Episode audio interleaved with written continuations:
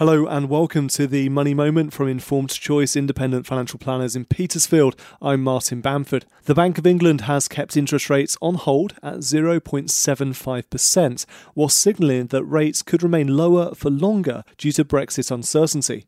The Monetary Policy Committee at the Bank of England said the UK should avoid a recession this year, but warned about the impact of Brexit uncertainty in the medium term. This uncertainty could result in weaker economic growth, higher price inflation, and a fall in the value of pound sterling. House price growth has slowed to its lowest level in seven years, rising by just 0.7% in the year to July. The official figures show a general slowdown in house price growth during the past three years. This slowdown was driven by London and the southeast of England, but the biggest fall in property prices in the past year was recorded in the northeast of England, where average prices fell by 2.9% in the year to July. Growth in price inflation slowed sharply in the year to August to reach 1.7%. This slowdown was the result of falling computer game and clothing prices following the summer sales. The Consumer Price Index CPI measure of price inflation slowed from 2.1% to 1.7%, its lowest level since late 2016. It was a bigger than expected slowdown in price inflation, which economists had expected to slow to 1.9%.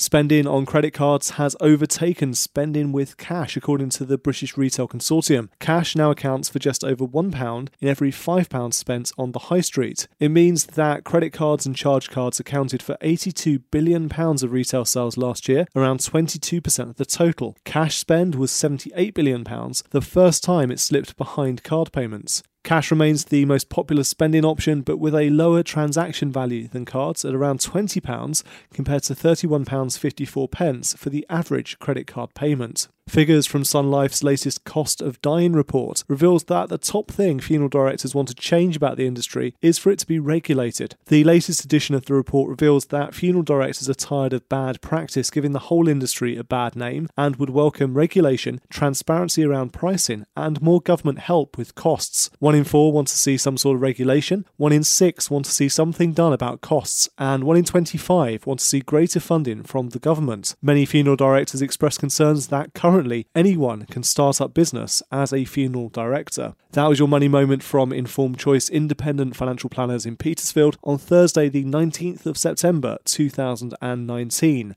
Thank you for listening.